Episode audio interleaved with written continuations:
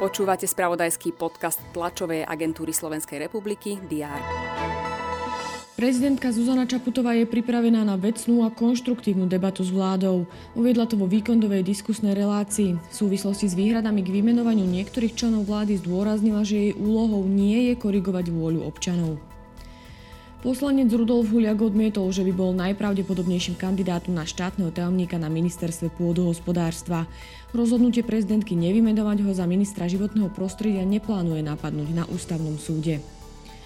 Ministerstvo vnútra dosiaľ zasalo vyše 568 tisíc občianských preukazov bez podoby tváre pre deti a seniorov.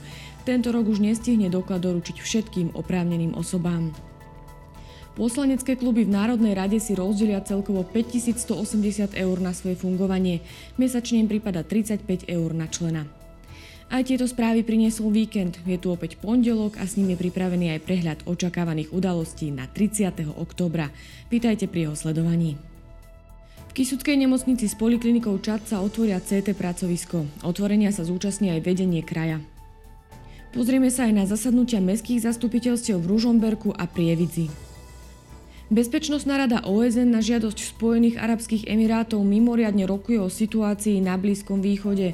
Pred jej členmi vystúpi aj vysoký komisár OSN pre utečencov Filippo Grandi.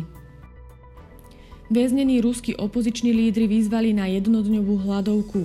Má sa uskutočniť v deň, kedy si v Rusku každoročne pripomínajú obete politických represí z čias Sovietskeho zväzu. Pozrieme sa aj na vyhlásenie výsledkov ankety Zlatá lopta 2023. Sledovať budeme aj vyhlásenie najlepších športovcov ministerstva obrany. Na Bojnickom zámku čaká návštevníkov večer podujatie Svetlonoc. Prinesie netradičný pohľad na symboliku tmy a svetla prostredníctvom mýtov, symbolov a alegórií. No a večerné prehliadky za svetla lampášov sa konajú aj na Smolenickom zámku. Počas dňa bude prevažne oblačno, teploty sa budú pohybovať od 15 až do 20 stupňov Celzia.